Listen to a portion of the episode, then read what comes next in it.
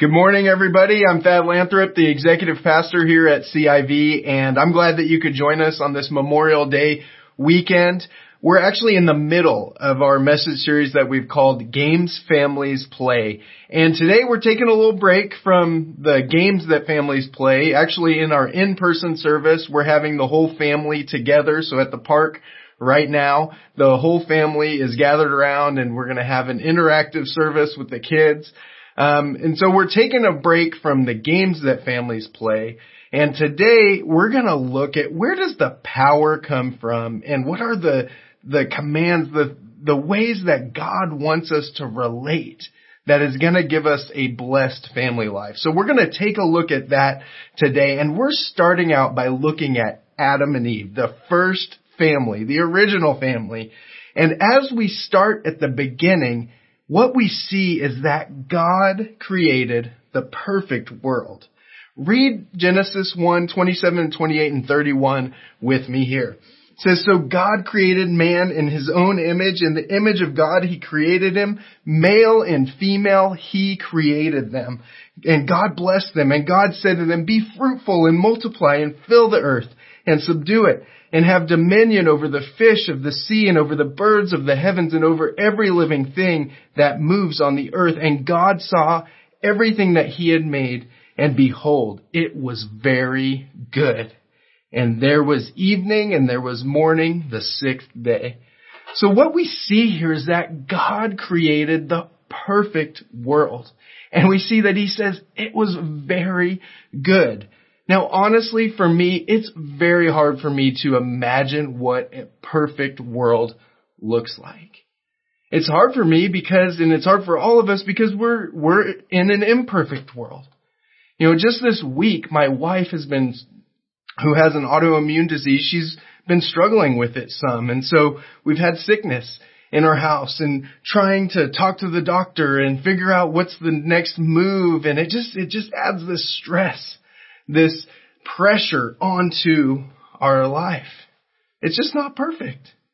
And then also this week, I was supposed to drop my parents off at the airport early in the morning. Their, their plane was delayed several hours. And so what that meant was my day got disrupted. I wanted to go in early and get some work done, but my day got disrupted and, and it, it's just not perfect. Not a big deal, but it's not perfect. So it's hard for us to imagine what a perfect world would look like because we're in the middle of all these imperfections. But let's just imagine for a moment together what a perfect world would have looked like. Here's some things that it would, would have been like. Everything was good, including people. Can you imagine that? People you work with, people in your family, people driving on the freeway, everyone was good. That would be amazing. Work. It would have been, it, it would be interesting in a perfect world. It'd be challenging. It would require us to use our abilities to work and to bring creation under control, but it would be interesting and it would be motivating. Not grinding and toilsome like it is a lot of times. Marriages would be harmonious. The original family would produce children that would learn from their parents how to walk with God, how to, how to work in the world. Families would multiply and fill the earth and communities would develop. There would be peace among all people. Wouldn't that be amazing? That perfect world? Well, in this perfect world, all the days in family life would be very good all the relationships would be very good. But we don't see that in our world today. We see cultural issues. We see issues with the family. Why is that? Why do we see all these things? Well, it's because mankind chose to reject God's perfect way of life. Genesis 3, we see sin enter into the world. Sin is just missing the mark that God has given us to live. It's not living life God's way. And so God he gave Adam and Eve permission to eat any fruit from any tree in the garden except for one tree. And Satan comes and he tempts them to eat the fruit from the one tree that he told, God told them not to eat from. Look at what happens here. This is a long verse, so read along with me here. But the serpent said to the woman, you will surely, you will not surely die, for God knows that when you eat of it, your eyes will be opened and you will be like God, knowing good and evil. And so when the woman saw that the tree was good for food and that it was a delight to her eyes and that the tree was to be desired to make one wise, she took of its fruit and ate. And she also gave some to her husband who was with her and he ate it. Then the eyes of both of them were opened, and they knew that they were naked, and they sewed fig leaves together and made themselves loincloths. And now we see there's punishment for their choice to rebel against God. And look at the punishment that God gives the serpent and to man and to woman.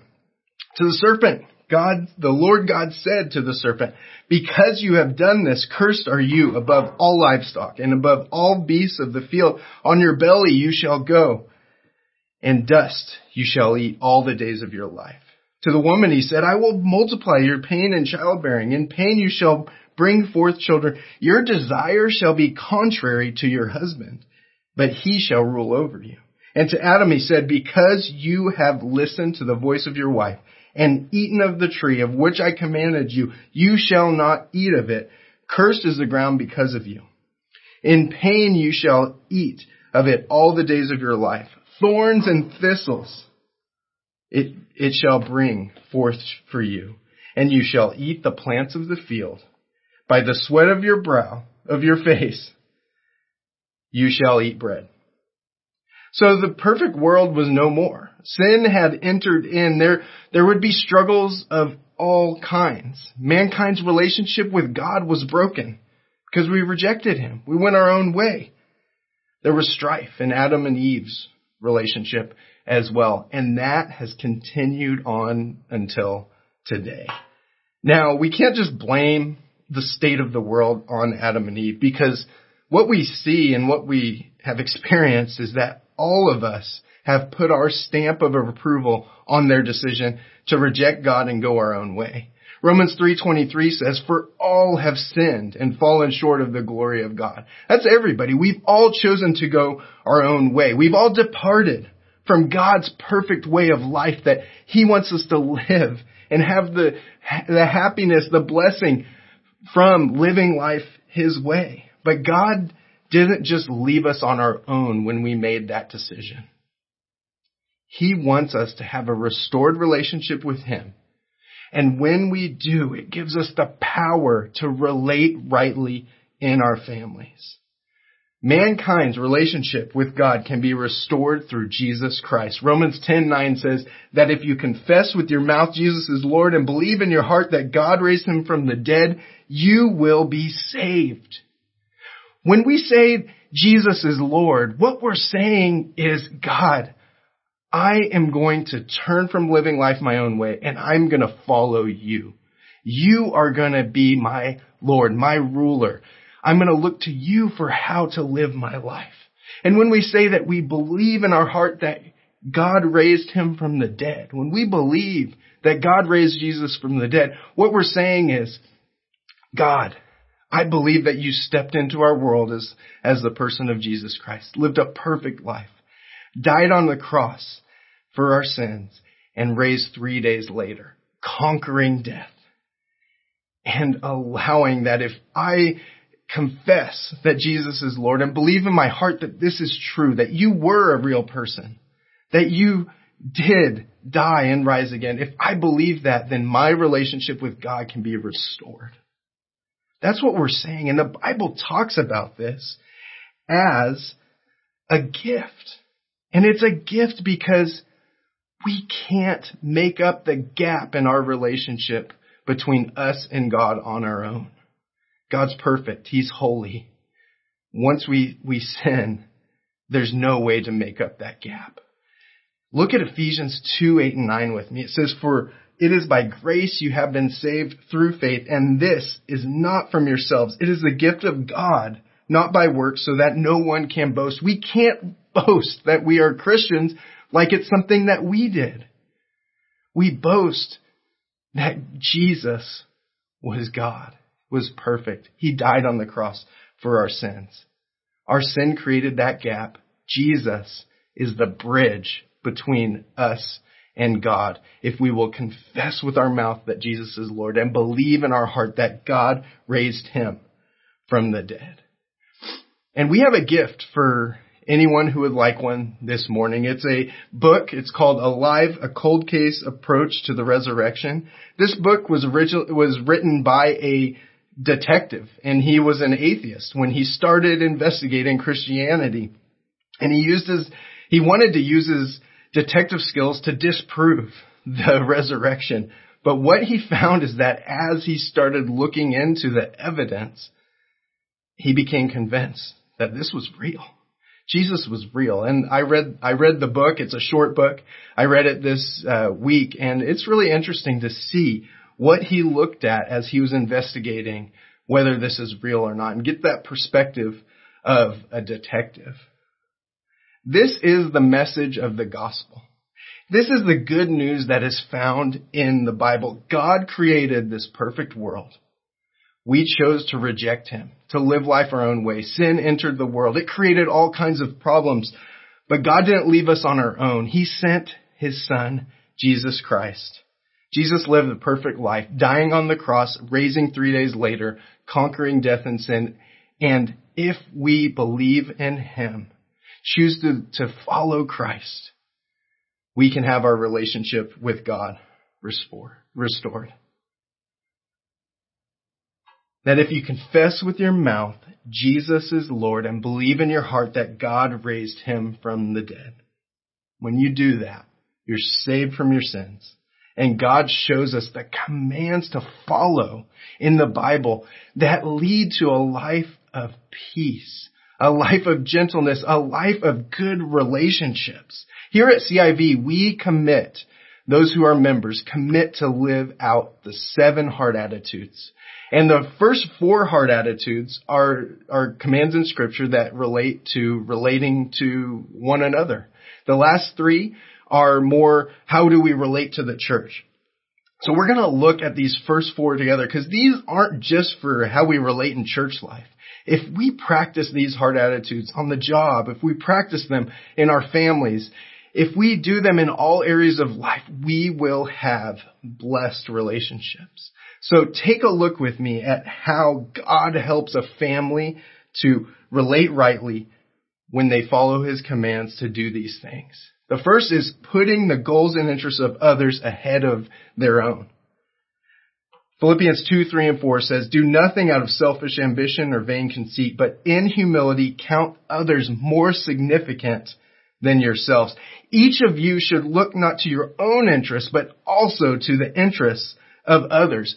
A typical objection to this heart attitude is, you know, if I'm putting the goals and interests of others above my own all the time, then who's taking care of me? How am I going to get my goals and interests accomplished?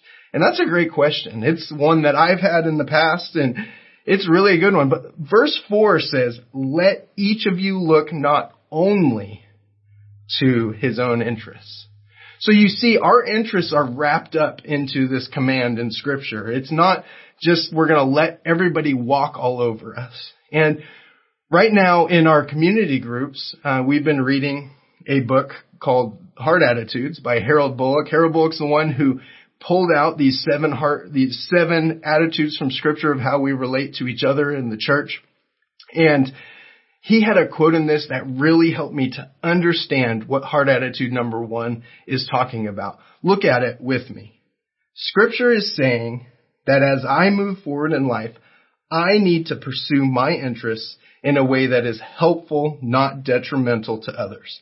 I pursue my goals in line with the good of God, the good of my family, the good of the group that I am a part of, the good of my church, and even the good of other people on the freeway. That was so helpful to me because what it is saying is, I, I love the part where it says, I need to pursue my interests in a way that is helpful, not detrimental to others. So I can pursue my interests. It's right for me to pursue my, the goals, to get things done in life. But as I do that, I can't step over people to get what I want. I can't push them out of the way to, to go first. I need to put their interests ahead of my own. I've asked Jeff Frieden uh, to give us a story of this heart attitude. Uh, he's going to introduce himself briefly, and then he's going to share a story about how heart attitude number one has been a huge help in their family life. Hi, I'm Jeff Frieden, and I've been a member at CIV for 17 or 18 years now. I've lost count over time. And uh, I'm going to tell you about heart attitude number one, putting the goals and interests of others above my own as it relates to benefiting my family. And I'm not going to be talking about me. I'm going to be talking about my wife, Lindsay, who is different than the Lindsay you're going to hear from later on. Just wanted to clear up that. So first about my wife, Lindsay and I, we have been married for almost 15 years. We're going to be celebrating our 15th anniversary next month. And we have four kids. Uh, A 12 year old boy, 10 year old, 7 year old, and a two and a half year old. The rest girls. Before we were married, so a little bit of background about who my wife is. Before we were married, she was a school teacher. She taught art at public school. It was a great job. You know, there was plenty of time that she was working hard, but plenty of time off too. Great benefits. And when we became pregnant with our oldest, uh, we had a lot of conversation and a lot of decisions were made where she would, we, she ultimately decided that she would uh, set her career aside and focus full time on being uh, a mom and a wife. And that made a lot of sense at the time. And then more kids came along and she also took on another role as teacher as the kids started to grow, grow. So, um, my wife, who had this great job, she decided that she would just go full time investing in the family, uh, wife and mother. And it's been a huge benefit for our family. And not every wife and mother can make that decision, uh, but we were able to, and it's been a real blessing. Now, um, but more practically and more recently, my wife uh, has. There's a couple of stories I'd like to share about how she's in the week to week, in the year to year, how she's made some sacrifices that have really benefited us. So one story is about my wife um, being a wife. So uh, and how she was really kind to me and made just a, sacrifice throughout in the midst of her week. That was a real benefit to me. So if we go back to August of 2020, um, I'm a school teacher, so I was starting back to work, and I was going to the school building even though the students were staying home during this year. And I had a really busy day in front of me, and I knew I had a lot of things to do. And so I was getting ready for the day, and I was kind of rushed in the morning. And I rushed out of the house, and I forgot to bring my lunch with me to work. And by the time I had gotten there, um, about 30 minute commute, I call her and I say, did I leave my lunch at home? And she says, yes, you did. And I went, oh, I don't think I'm going to get a chance to eat today because I have so much going on. I was going to kind of eat and work at the same time. So I went about my day and I settle into like, I had my teaching part of the day and I settle into the next part where I have a lot of work to do. It's outside in triple digit heat, uh, with the mask on. It was, it was pretty tough work and I was starting to feel a little bit of self pity about how I wasn't going to have lunch that day. And all of a sudden she shows up with the kids with Raising Cane's. So she had taken time out of her day to, to go to the uh, drive through, get her husband some lunch, her absent minded husband some lunch, and uh, bring the kids with. They had popsicles too. It was so refreshing for me. It was great. Um, they, the kids could see the look on my face and uh, how excited I was to see them, and it just was one more opportunity where my wife, uh, or at least my love for my wife, grew in that moment, and it knit us together as a family. And uh, it was a tremendous benefit in that way. And if you know my wife too, she's somebody who likes to build to-do lists and then stick to the list. So for her to rearrange her schedule for about 90 minutes to two hours out of that day, it was a big sacrifice for her. And, uh, again, a big benefit for us, for me in particular. Uh, another story is about my my wife taking on the role of mom, and we're involved with an organization um, called Classical Conversations. It supplements the the teaching she does at home with my kids. And Classical Conversations, if you're not familiar with that organization, a simple way to explain it would be think of like little league soccer team. On a little, when you sign your kids up for a little league soccer team, all the families pay in and they kind of show up for that first meeting and at that first meeting, you're going to figure out who's going to be coach. And from what I understand, not a lot of people are clamoring for that position and that title. Bless you if you do. Um, similar kinds of, it's a similar kind of structure for uh, classical conversations where the parents are the ones that volunteer to take on the roles of tutor. A couple years ago, at the classical conversations that we're participating in, one of those roles was opening up, and my son was going to be transitioning into that particular course or class that they're going to be offering. But there, it looks like there was going to be no tutor available. And so after doing a lot of talking and thinking about it, there was a lot of uncertainty about if the role would even be filled. My wife decided to take on that role. Looking at her schedule, looking at everything, she realized that she had enough availability to do it. But it also meant that it was going to cut into her time in the evenings, and it was also going to challenge her in a way where she, I mean, she'd be the first to admit that she didn't feel like she had the competency equipped for the role. And she knew that she could grow into that. So she decided to take on that role, grow into that competency, and give up some of her nights where she would like to be doing her own things. She had some ideas about what she was going to do with her free time, and she gave that up for the family. And it was a big benefit for my son, who was able to participate in that class. It actually turned out to be a really big benefit for her because, again, she grew into that competency, which means that it's going to be a benefit for uh, his sisters who come after him.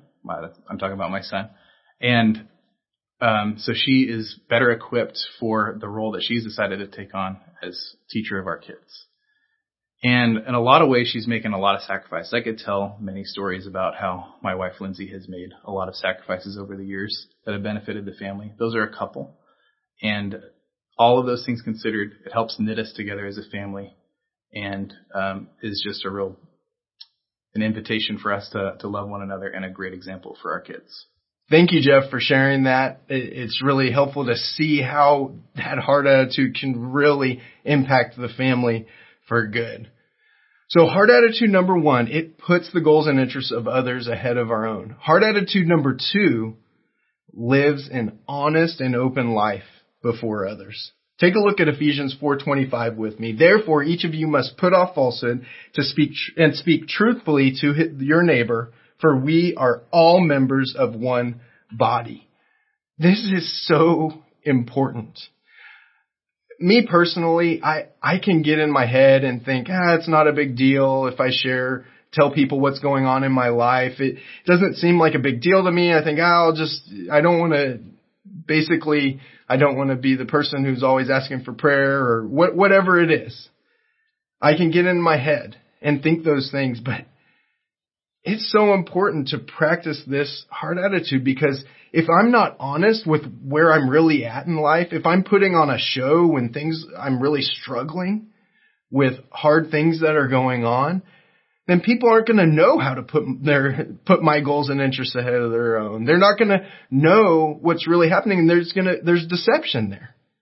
And so it's really helpful to tell people what's going on in our life, to live an open and honest life with people. a simple example of this happened in my family. I was calling one of my kids by a nickname and it wasn't derogatory or anything, just a fun nickname. And one time he just stopped me. He said, you know what, dad, I, I don't like it when you call me nicknames. I just want to be my name. And that was really helpful to know. I didn't want to keep calling him a nickname when he really didn't like it. So him being open and honest about what, what he likes and didn't like helped me to relate rightly to him and not keep pushing him down with nicknames that he didn't like.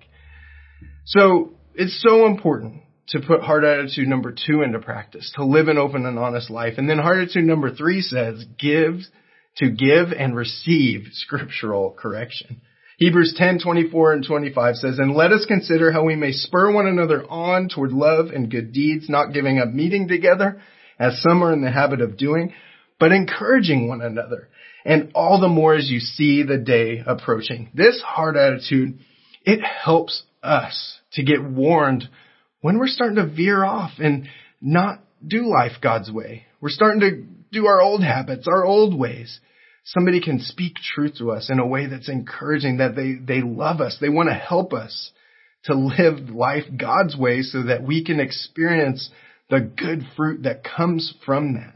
Now something with this heart attitude especially in the family as you're living so closely is you don't want to be creating an atmosphere of correcting each other all the time. And so a good rule is nine, the 90-10 rule. Try to make it 90% encouragement and 10% correction in any relationship where you might feel a need to correct them. So be looking for ways to encourage your kids with things that, that are going well. Encourage your spouse, encourage your, your roommates, whoever you're living with. Encourage them with how they're doing things well so that when there is a time to correct, there's that atmosphere of love and encouragement behind that correction. And then heart attitude number four says, clear up relationships. Matthew 5, 23 and 24 says, Therefore, if you are offering your gift at the altar and there remember that your brother has something against you, leave your gift there in front of the altar first. Go and be reconciled to your brother, then come and offer your gift. Here we see the, the, the huge importance on having clear relationships with one another. God is giving this a huge priority. He's saying if you're coming to worship me and there's, there's something wrong with your relationship to your brother, go clear that up. Then come and worship me. When we mess up, we clean up. We ask forgiveness. It's so tempting to just say, oh, sorry, and try to brush things under the rug. But what we need to do is say, you know, when I chose to cut in when you were talking, not speak truth, not, not letting you finish your thought, that was wrong. I wasn't putting your goals and interests ahead of my own. I was trying to, to cut in. Will you forgive me for doing that? Taking ownership of what we've done, asking forgiveness is the way to deal with it. Not just saying I'm sorry or just ignoring it and sweeping it under the rug. This heart attitude will radically change family life. They all will, but this one really will um, big time. It, it will help things not to fester under the surface, but it will deal with them when they happen. And then the family can move forward with it. I've asked Lindsay Rosman to come and introduce herself uh, quickly, and then she's going to share a story about how this heart attitude has been a huge help to their family. Hi, I'm Lindsay, and I've been married to Brad for 16 years, and I'm sharing today about clearing up relationships. I first um, learned about this heart attitude over 20 years ago when my family started attending Church in the Valley. Um, at that time, I wasn't following Jesus yet, uh, but my parents had recently decided to do life God's way, and they started practicing these heart attitudes in our home. And so I specifically remember one time um, my dad and I had had an argument, and as a teenager, I am almost positive that the fault would have been mine. Uh, but my dad chose to come to me and make it right and clear it up with me. And uh, to be honest, it was awkward, but he pushed through that and he set an example for me. And my mom did many times too. And I'm so grateful that they chose to work to establish new patterns of relating because it's hard to do. Uh, but you can start it at any time. And so in my family life in more recent years, I have a lot of practice with this particular heart attitude. Uh, we have three children, ages 10, 7, and 2, and I can easily struggle with my words towards them or a harsh tone when my goal is blocked. But what I've learned is that I can hold my kids accountable for their actions without using a harsh tone. So when I use a harsh tone, that's on me and I need to make that right. And so that has led to many times of me asking my kids to please forgive me for a harsh tone. Uh, one specific time recently, the Lord convicted me of using a harsh tone, but I was busy and doing other things, so I didn't address it right away with my daughter. Within a few minutes, my seven year old daughter came up to me and she cleared it up with me. She said what she did wrong and she asked me to forgive her. And she set the pace for me and set an example. And I was very grateful and humbled by her. And then I was able to clear up my part and we moved on. So what I've noticed as we've worked to establish this pattern of relating in our home uh, between me and my husband and between us and our kids is that it helps us to be quick to forgive just like the Lord forgives us and then move on with our family life. Um, there's goodwill and, and trust built each time that I admit my wrong with my kids. My kids already know when I've been harsh. So to admit it really clears the air so that the atmosphere in our home can be a pleasant one and it really protects our relationships from built up resentment. And so also it helps me to really see and identify sinful patterns in my heart that I can ask the Lord to help me grow in. And so I can say that I have benefited from practicing this heart attitude and it being practiced with me for over 20 years, and I am very grateful. Thank you, Lindsay, for sharing that story. You know, we, we're all bound to mess up relationships at some point, and heart attitude number four, it helps us to deal with it when it happens so that it just, it doesn't come this break in the relationship. So I was hoping that Lindsay and Jeff's stories would really help us to see how does this play out in family life? How can we put these heart attitudes into practice to create the atmosphere that helps us to have healthy relationships, that helps us to get more like that perfect world that God had for us before we messed it up with sin. We're not going to get to perfection here in this life. That'll be for heaven. But when we follow God's commands, we're relating the way that He wants us to relate. And it can just make it a tremendous joy to do life together with people at church, with our families, with coworkers. As we put these into practice, it's a joy to be in relationships with one another. I want to highlight a couple next steps that you might want to take in response to the message today. First, there is a additional handout that you can get on the sermon notes tab up at the top of the page and it has a sermon reminder which just has the four heart attitudes on it. And then it has a family challenge and a family fun thing that you can do. The family challenge this week is to try to let other family members go first or to choose first. And then once you do that for a week, set a time of a family fun night and get some dessert or play a game together, whatever's fun for your family. And then talk about how the family challenge helped your family. Another next step that you might want to take in response to the message is to read Alive, a cold case approach to the resurrection. You got some questions about the resurrection. Did that really happen? It's a great place to start to read get the detective's perspective on how he became convinced that it really did happen. It was a historical event. And a final next step you might want to take today is to confess that Jesus is Lord and believe in your heart that God raised him from the dead. If you haven't taken that step yet to restore your relationship with God, I invite you to do that right now. To pray and let God know that you believe Jesus is Lord and that you believe that God raised him from the dead. If you do that, please let us know on your connection card and we'd love to give you some resources, reach out, see how we can help you at the start of your Christian journey.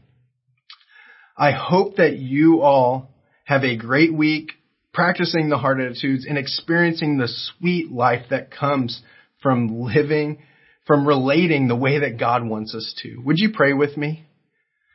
God, we just pray for your help. We thank you for your, your commands in the scripture, your help to show us how to relate rightly. And we ask for your help to do that this week. Please give us sweet, uh, sweet time in our families this week and help us to choose to put others first and see the blessing that comes from doing that. We pray all these things in Jesus' name. Amen.